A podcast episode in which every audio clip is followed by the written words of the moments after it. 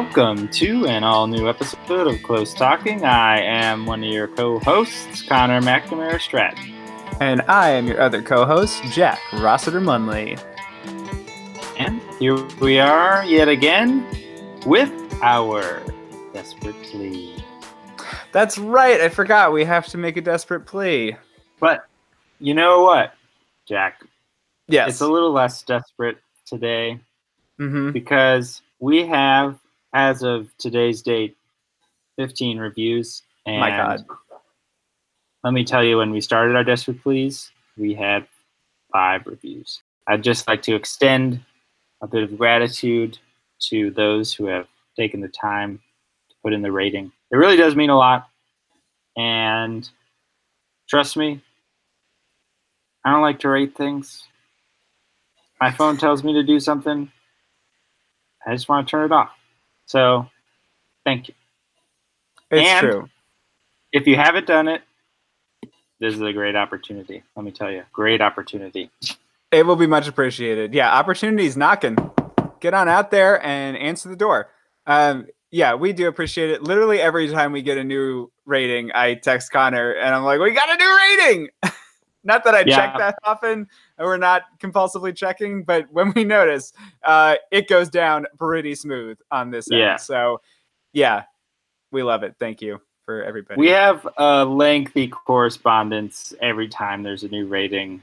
We have got a great poem this week, and we had a did a bit of change of plans to um, in honor of the passing of W.S. Merwin, who passed away on March 15th at the age of 91.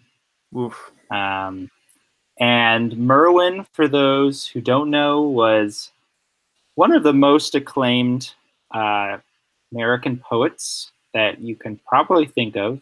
Um, he won two Pulitzer Prizes. He's won a National Book Award. He was the 17th U.S. Poet Laureate in 2010, I believe. He's won basically everything. He um, you know, has written, you know, for decades to great acclaim. Um, his first book uh, that won the Pulitzer was The Lice in 1967. Just as other biographical, you know, he was a he was a big he was very active in the anti-war movement during Vietnam, which that book, The Lice, was sort of uh, deeply um, invested in. He also was a um, a big conservationist, and he at some point moved to Hawaii, where he lived for the rest of his life, and basically um, regrew a part of where he was living into a rainforest, sort of back into a rainforest. He sort of restored it. And I just read this thing that was like someone was visiting him, and people had sent him poems, and he was like he would like read the poems and comment on them and whatever and then he would put the, the poems into the compost pile and at first the guy was like this is pretty dastardly but um, then he was like well this is actually the greatest honor to be returned to the earth from whence you came that's a little anecdote but I- um, that's so cool.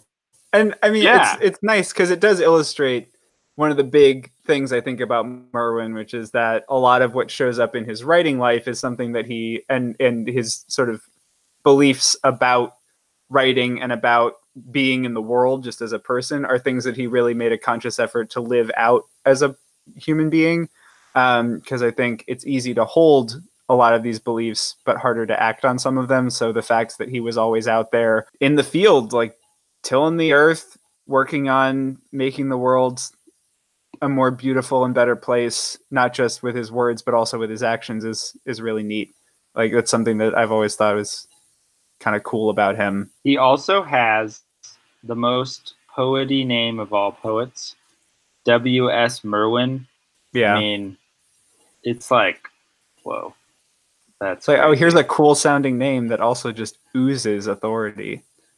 Yes. and like exactly. mystique, Yep. but not in a harsh way. It's a very smooth W S Merwin. Lots of nice round sounds in the S. Yep, yep, yep. And so the the poem that we picked is very on the nose, but it's also one of the poems that he's most well known for. So we thought um, it would be a good one. The title is called "For the Anniversary of My Death," um, and he wrote it um, when he was in his 30s. So it was probably the 60s, um, and it came out in The Lice, which was published in 1967, I think. Here it is. For the anniversary of my death by W.S. Merwin.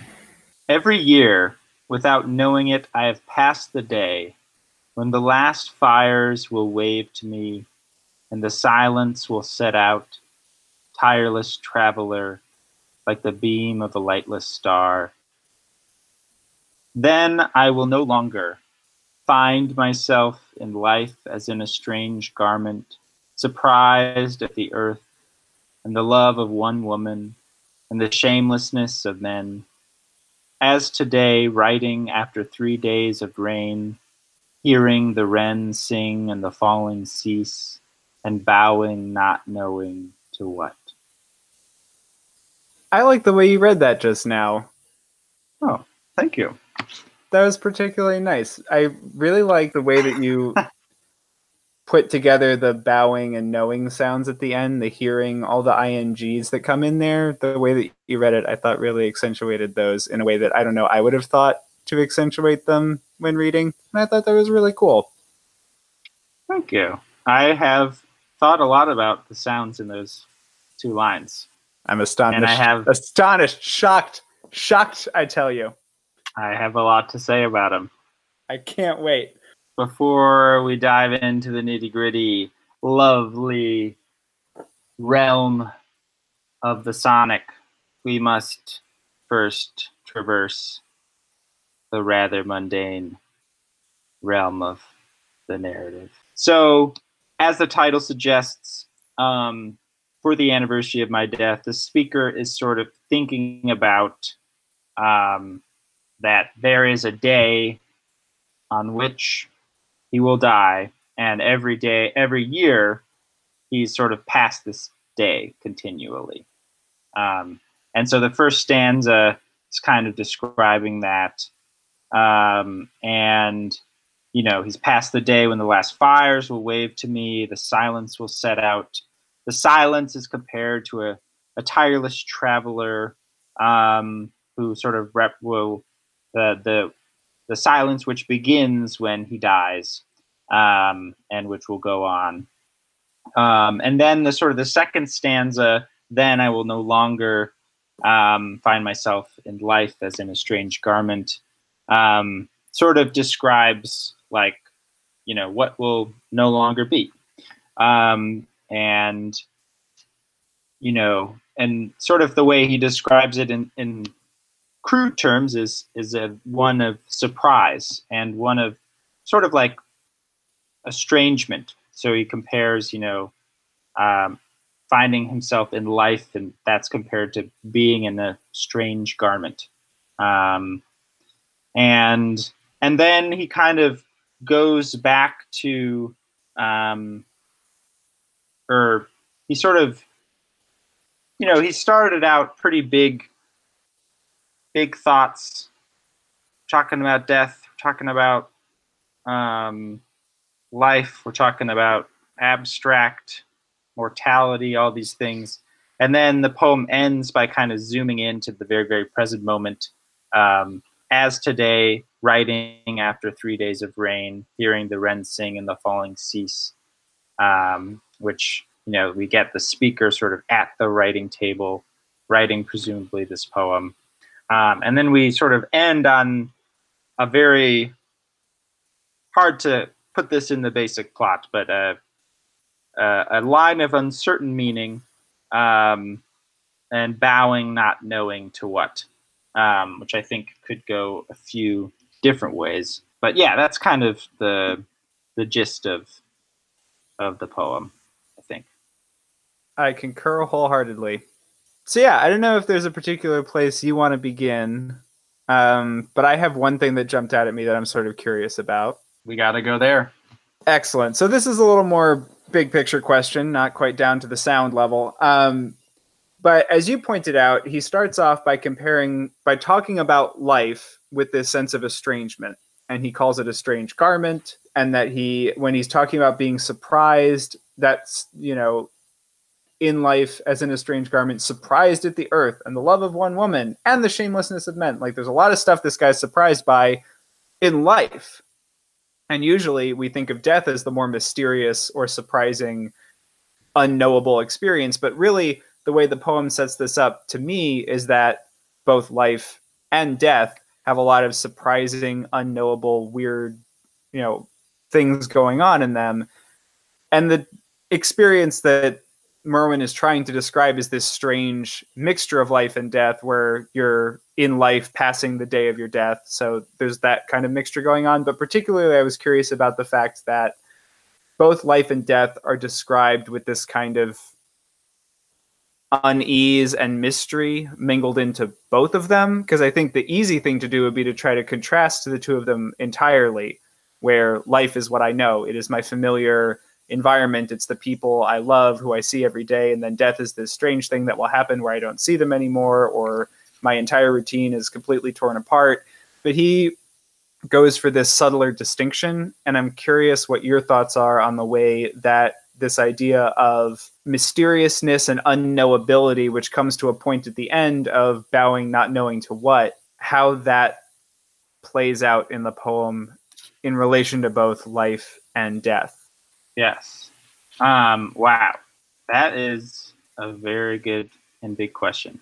I have a few thoughts. Yeah, one initial thought, which is not my own, um, as I was sort of reading about him, um, in the sort of Poetry Foundation's overview of Merwin, one thing that they note is um, that a recurring theme for him is man's separation from from nature. Um, the poet saw the consequences of that alienation as disastrous, both for the human race and for the rest of the world. Um, so I think, you know, that there's an element of that here when you when you talk about this the surprise um, in life or the the somewhat the separation. We're not going to go into his whole body of work, but this seems to be one example of of at least a texture of that where it's not just death that is the sort of separation um, that there is this kind of condition of being in the world and probably being in the world as we've sort of constructed it um, or, or the particular problems of our society or something that have you know separated or alienated us from our own lives and the world around us. Um, and that speaks to a little bit, I think, maybe his his investment in, um, you know, restoring the natural world or something as a kind of a, uh, a way to resolve that alienation. Um, here, though, it does seem like it's a less pained separation. You know, it's surprise, I guess, which is not necessarily. It's like, oh, wow, the Earth one woman loves me. Men are shameless, which are all, I guess, true. No, and, I, and so particularly it, in the context of a poem in a book, largely grappling with what was going on in Vietnam and the U.S. involvement in the Vietnam War, the shamelessness of men takes on a particularized meaning. Um, I think yeah. it works independent of that specific context as a statement in the poem, but knowing that this is part of that collection put a point on that for me. Yeah, I think one thing that has interested me about this poem, which may be a way to answer your question, although I'm not exactly sure, um, is that what's kind of like a little brain bender of the poem is like he is sitting here alive. Um, and for us, he's sitting in the you know, way back, and is sort of being like a not just imagining his death, but like situating his death as like something that's already been prefigured or like is already kind of happening. You know, it's like every year he passes the day of his death. And so there's a kind of circling um, that's happening. And it gives me this feeling of like you live, you're living, or he's living, you know, with his death, I guess. Like at, that, that's a part of the way that he's he's in his life, I guess.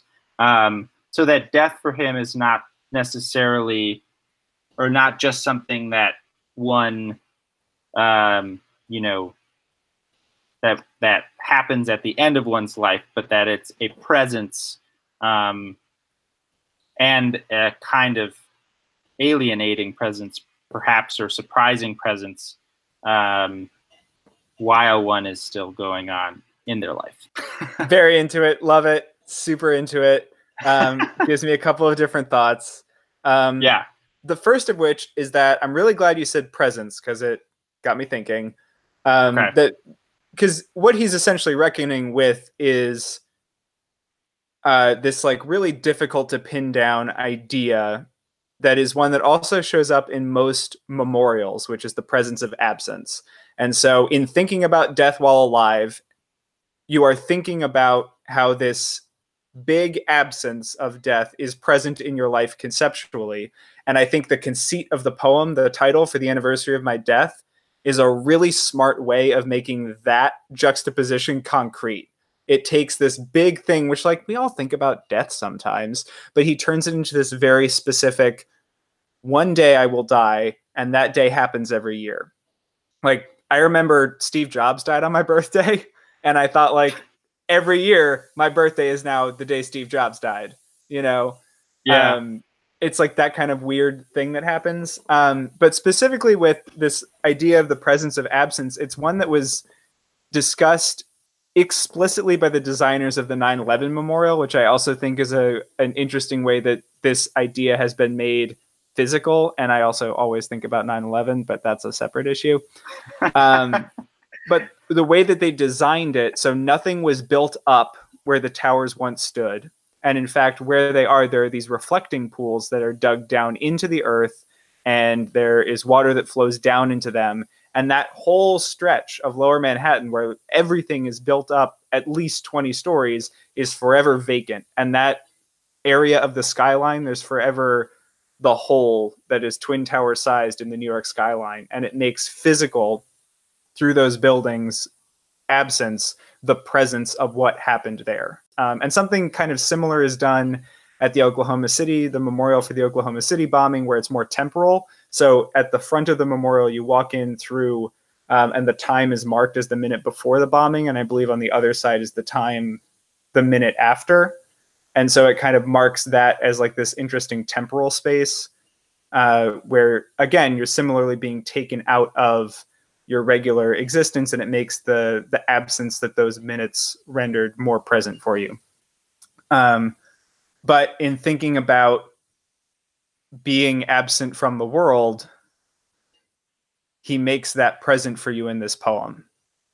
And he yeah. does it by giving it form in a temporal sense. He turns this day as you were saying it's like a predestined thing in a way um, but by taking that concept and making it something you're right it takes it it makes the absence of death present in a different kind of way that you can almost then begin to access it and reckon with it which is what he does. And i think it's particularly interesting that at the end where he's talking about bowing and not knowing to what what gets his attention is he's writing after 3 days of rain hearing the wren sing and the falling cease it is in fact the absence of the falling rain that has become so present that has mm-hmm. caused him to take notice. So that kind of fit in along with what I was thinking.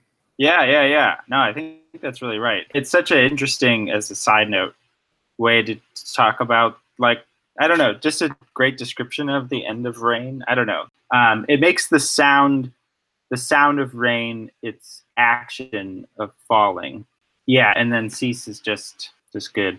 Sounds good. It's a good um, unexpected way to describe it because there's a Yeah. lot of. I mean, you know, the raindrops, constant drumming stopped is just such Right. a like lame way to say it. I think it was Merwin who said that you know a poem's done because you can't change any word in it or something like that. He has a quote that's something along those lines. And I Oh. think it really fits this poem where you can look at almost every single word and phrase within it and just think that's got to be the way it is for this poem to work the way it does. and I think that yeah, the the way that um, present absences is also uh, in the first stanza a lot. So you know the way that death. So death is kind of embodied um, by silence, who's the sort of tireless traveler, and so here we have you know the absence of sound again being made into a thing um, that is present. Um, and then we have this great line, you know, like the beam of a lightless star. Um, so we're made, we're sort of asked to imagine a star that has no light, that is somehow shooting some kind of beam out, even though it wouldn't have any light to beam, if that makes sense. Um, but yeah, that's such a that's like such a great way of synthesizing the sonic and the visual um, in a way to capture that that kind of both the the foreverness of it, um, but also the the intense presence of that kind of absence. I know. It's just a way of describing darkness too, but in a way that makes it an action. It's the beam of a lightless star. It's being cast by something, but it is in fact. I mean, what is the beam of a lightless star? I I read that as being basically darkness, but it's more than that. It's made more than that in the way it's described because it is made active. And you're you're Yeah. right. It is another instance. I totally didn't contextualize it that way for myself until just now, but it is another way of bringing home like even absence, even darkness has a presence. And it does then extend out because, as we know, the light of stars is often thousands of years old by the time it gets to us. So it does stretch it out into being this big, much bigger, longer thing. It's not just darkness, it's, you know, a particular kind of absence of light that has traveled for a long time to reach you. Yeah, I almost think.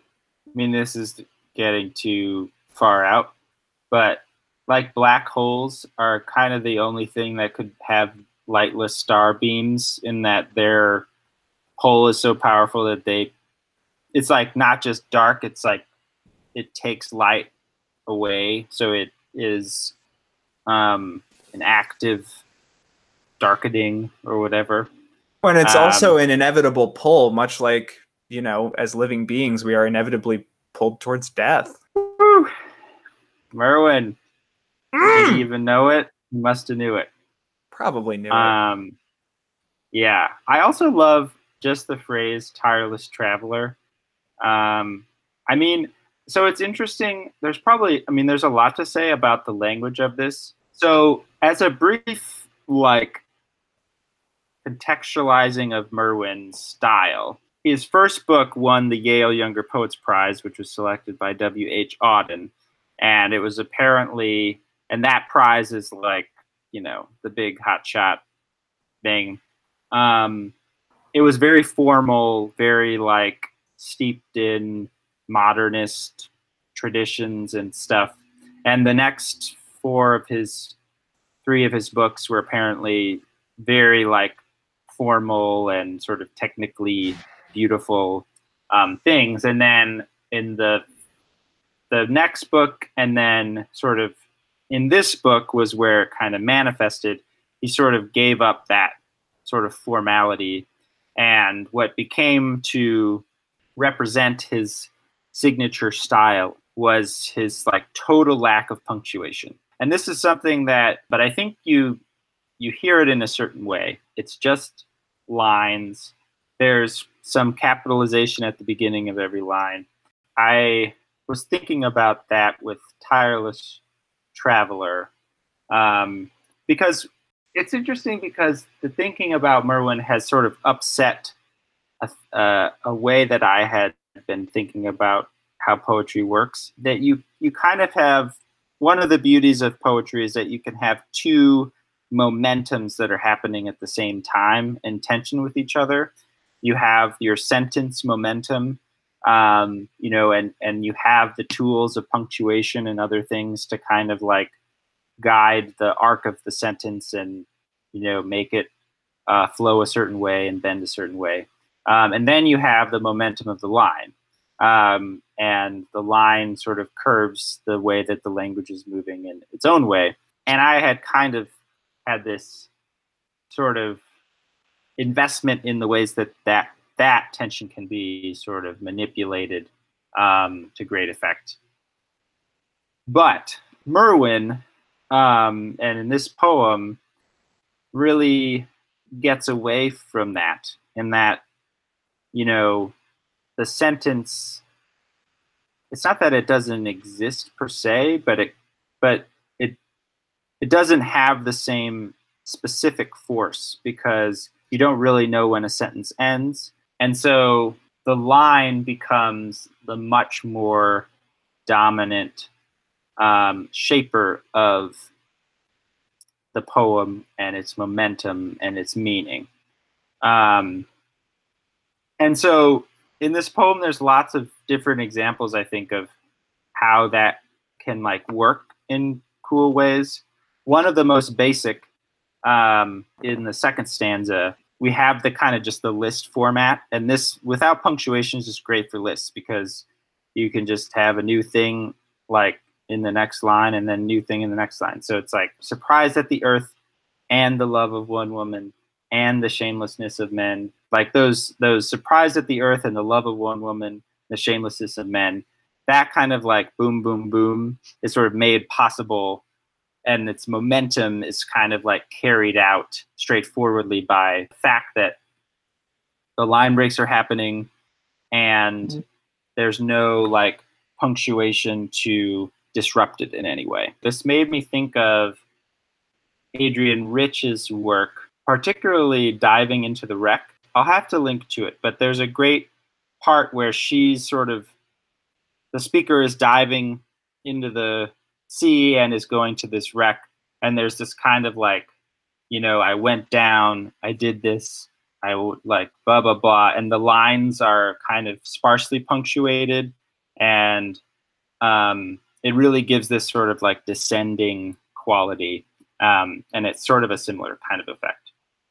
But then there's sort of other things that you can do. It sort of makes it each line kind of stands on its own and it comes after the next the previous line so it's like connected in some way. But what's unclear because of the lack of punctuation in clear sentences is like the nature of the connection i guess. That's like the chief sort of uncertainty that um, this sort of choice makes happen. Just i guess to go back to the tireless traveler it's maybe not the most perfect example, but and the silence will set out tireless traveler like the beam of a lightless star. Um, I guess the most obvious way to read that is that the silence is the tireless traveler. Um, but because of the way that the lines are broken up, it makes tireless traveler also like stand on its own a bit more so it's not like like you could say, and the silence will set out like a tireless traveler. But this is kind of like, and the silence will set out, and there's like a pause. It's like tireless traveler. There's kind of like, it's like who's he saying it to kind of thing. Um, the tireless traveler almost becomes a little bit of an address. You feel like, as the reader, you are the tireless traveler for a second because in reading it you can break it when the last fires will wave to me and the silence will set out tireless traveler. You know you can kind of push it to the side a little bit in the way that you yeah. read it depending on how you how you do. Yeah. You definitely can. Um and you can kind of And that's something I that you'd it- only get from punctuation. And the silence will set out, tireless traveler, like the beam of a lightless star, which then makes it Yeah. in a, you know, what's up, traveler? How's it, how's it hanging? What's up with silence? yeah. I think that's exactly right. It also like affects sort of the the tone of it. So it's like rather than you know I have um, you know I'm trying to describe silence to you, and I got this simile. It's like a tireless traveler silence. You know, like that's like a thing you could do, but there's there's a very like it's like we're communicating. I'm trying to paint you a picture the way that it sounds sometimes this way, like, and the sounds will set out tireless traveler. It's like it's almost it's it could be for sure an address, and it also could be like to himself, and it's like reflective in some kind of way. Totally. And maybe none of those are right, but the the the point, I suppose, is that the reason that that can be so open is is because of the lack of the punctuation. And the last thing I'll say about it, as I've gone on for quite some time, is I think that the end owes a lot of its strength to that. I have a maybe thought I'm here for it. Okay, for so I guess to me the clear way or one of the most plausible readings of the last line in bowing not knowing to what is that the speaker is bowing. Um and I in some ways it's I imagined a, the kind of hunched over person at the writing desk or something. And then that's kind of being like made figurative to like you know you're writing or you're just like thinking about towards death and you don't really know what death is so you're you're kind of making a gesture to it in the form of a bow or something.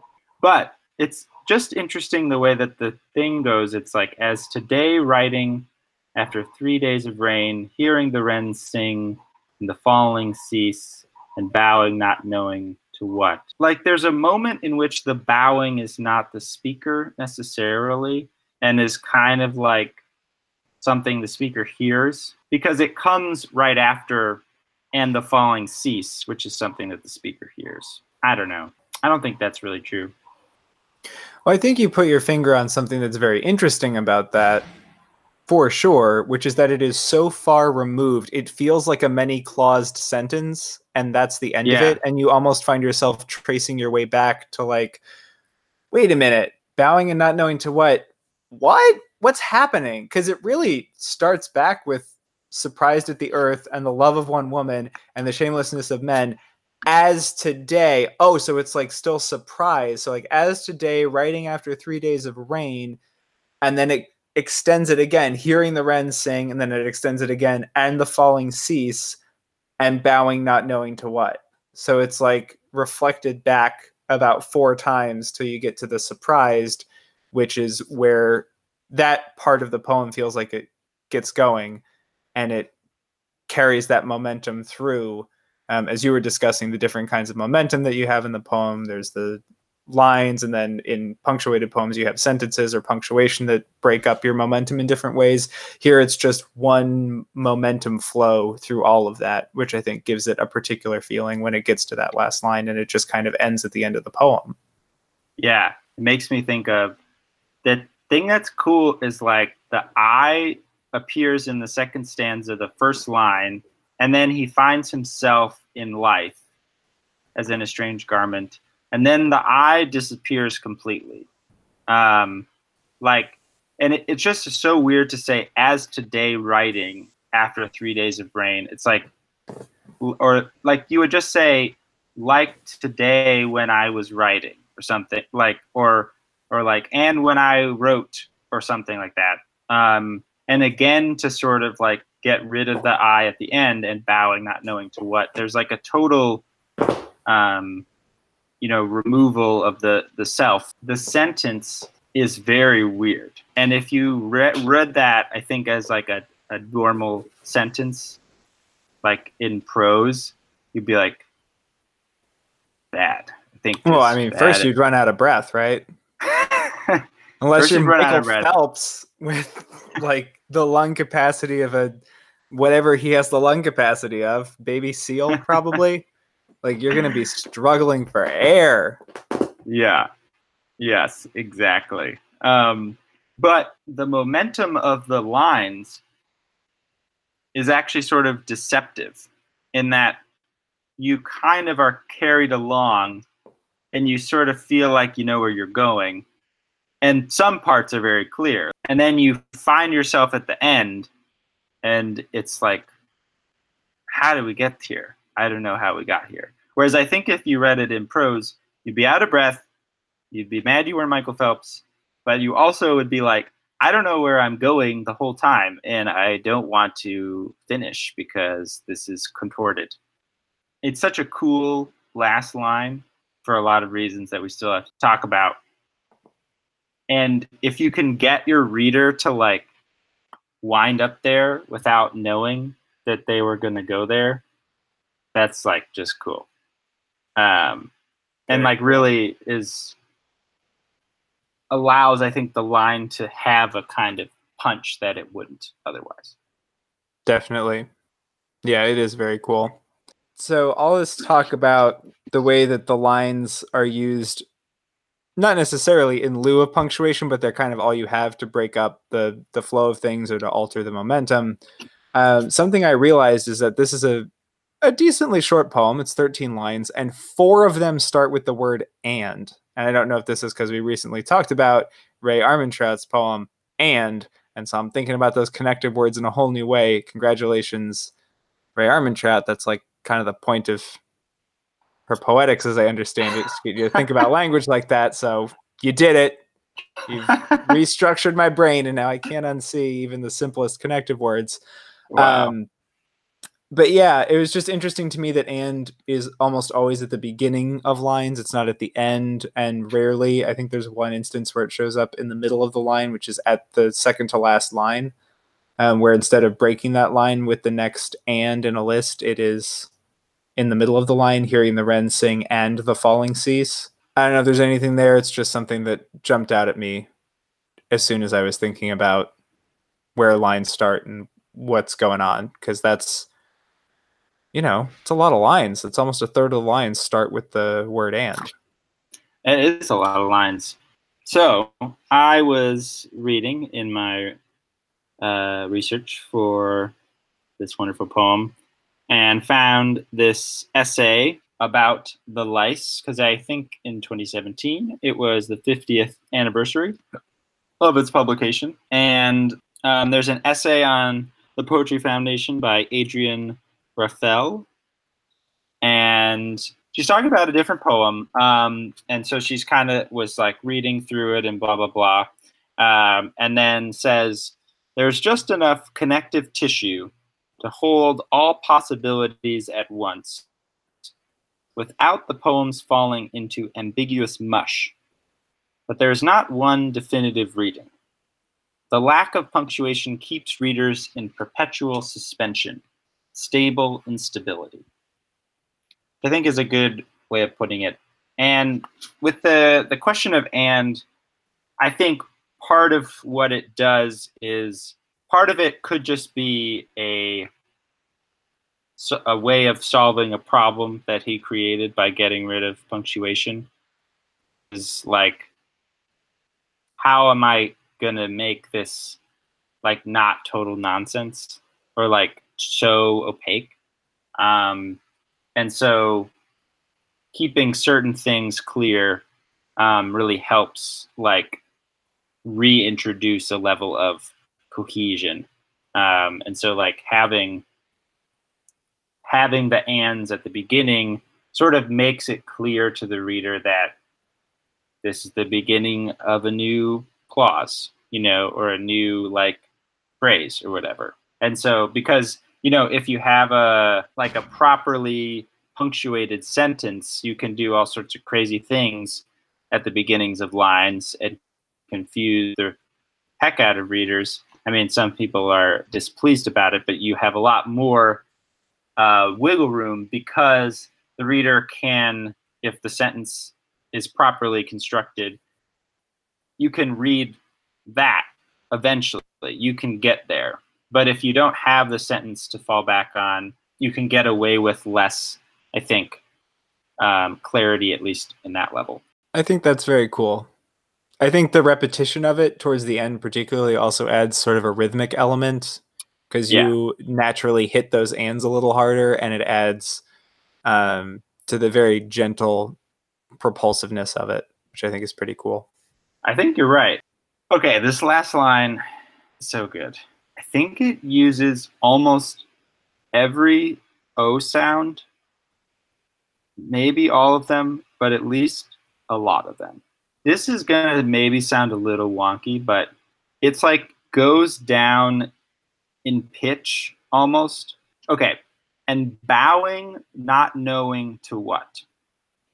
There's like ow, which is kind of like a little higher at least like when i say it. It's like it's harder to say bowing like you know what i mean? It's at the top of the you know bowing's at the top of the back Bow. we're gonna ruin this line um and then not is kind of like a like still up there but not as not as up there as ow and then knowing we have our o which is kind of like in the middle i think the o sound classic o and then we have oo two which is lower still Ooh. And you can get low with oo but Then- you have what? And then you have the uh the uh sound which i guess is not an o sound but it's an uh sound. But it's in the same kind of vowel family i would say perhaps. Um, Ow, ah, oh, ooh, uh. yeah. And it's all in line. Okay this is just stupid but you could say that the sounds because they're going down are bowing a little bit Oh, what? Yes. Oh, I'm there for it. Totally. but I don't think that that's like the main thing. no, not at all. But I love that connection. Anyway, it's just sort of fun. I just I just thought, you know, That is Kind of a fun. fun. That's fun and cool. yeah. Um, but I think that it's okay. One thing that's super great about this poem is I feel like, and this is like a little little moment of sermonizing, but free verse and like you know poetry contemporary poetry often doesn't have like rhyme schemes or like pure meter you know it's not like sing-songy but it doesn't at all mean that the sounds of it you know like have become any less important or that like intentional musicality um, becomes any less important? And i feel like this is such a good example of like the sounds being so perfectly constructed and so like not drawing attention to like themselves. Like you can just say and bowing not knowing to what. It's like not that i've heard that before. I mean it's a weird way of saying it but in a good way but not in like a way where it's like oh you clearly did that to rhyme uh you know love and glove. Um it's like come on. We've all been there. Um i don't know. And it's i think what's interesting and also because the the previous line hearing the wren sing and the falling cease this is something that you were pointing out with the ings you know it's like hearing sing falling. Cease has the e sound a little bit bowing knowing. There's in in between the the o's there's the ings that are happening. Um and then there's these r like hearing and wren kind of like complement each other really nicely. Um and then falling leads into bowing also like the awe kind of sound um and I don't know. It's just really elegant, and I think partly I just want to dwell in the delight of just like a well constructed string of words. Um, but I also think that it's a very uncertain ending, sort of deliberately, like you don't know what you're bowing to. And there's an interesting definitiveness in the sounds of the language. Like it's so well made. Um, and I think that those go together, like in tension with each other really nicely, where you have something so certain and like perfectly put together and the content of it is like whoa. I feel like uh, a lesser poet and probably myself at one point would be like oh i have uncertainty or like um you know i don't know like things are fraught right now in the content so i should make the language really jagged or like really like i should you know mime the content in the form or whatever. And i feel like this is a great instance of where the opposite is working so well where the form is like very beautiful and well composed. Not to like it doesn't it's not overwrought but um but that very sort of like well constructedness allows i think you to perceive just the total yeah uncertainty of the ending. I guess that's yeah. that's it. Yeah. I think that's really well stated because it is so much that it's not flowery and it's not overly precious about its subject matter, but the poem, as you said, it's very elegant. It feels almost effortless in the way that it moves. And to juxtapose that with this kind of subject matter creates something very powerful and creates a lot of room for more meaning than a, as you're describing, a poem that takes itself more directly against the subject matter. Okay, we're talking about death, so I need all my really big and impressive harsh words and like scary stuff. I'm, you know, thinking about hard time subjects. I need those, you know, real tough words like elemental and eternal and cosmic. and this kind of goes about that business, but in a much different way that is at least for me more fun to interact with uh, i have one final well just two quick final things which are that one of merwin's other great poems is also about death and i think tackles it in a similar way but it's his incredibly short poem elegy the entirety of which is elegy who would i show it to which I feel like also gets at that idea of like presence of absence. You write the elegy to commemorate someone, but the person who you might most want to hear it or to who you are trying to conjure through it isn't there anymore, and that's the whole reason that it exists. Um, and then because I have the book, The Lice, uh, it does start with this quote from Heraclitus, which I think is really cool and also touches on a lot of what's going on in this poem. Which, uh, and this is the quote all men are deceived by the appearances of things. Even Homer himself, who was the wisest man in Greece, for he was deceived by boys catching lice. They said to him, What we have caught and what we have killed, we have left behind. But what has escaped us, we bring with us.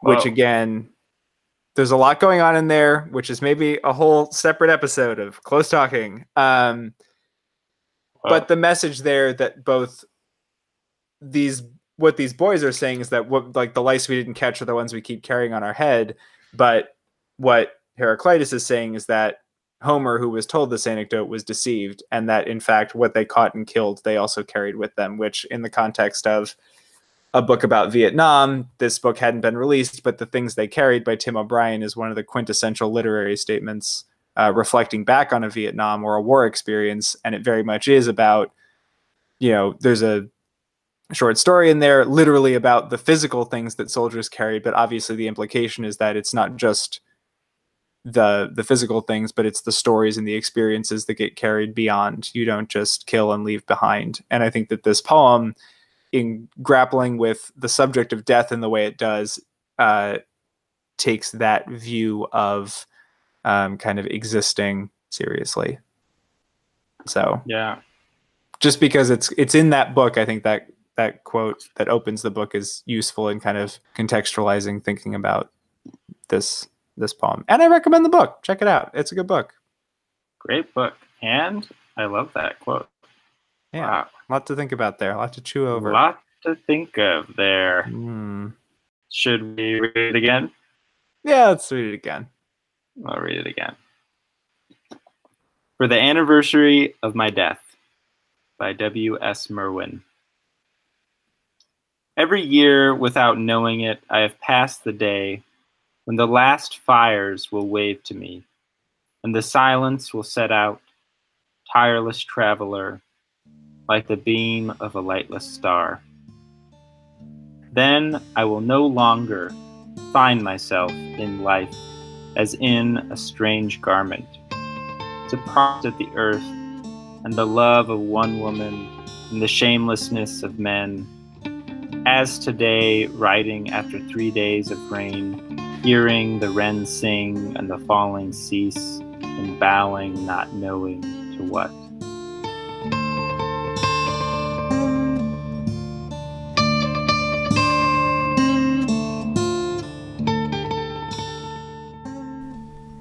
Hey everybody, this is Jack again. Thank you so much for listening. This is the part of the show where we tell you all the different ways you can get in touch with us because we love to hear from you. If you have ideas for future episodes, comments on this or any of our past episodes, different readings of poems than the ones that we offered, we want to hear it.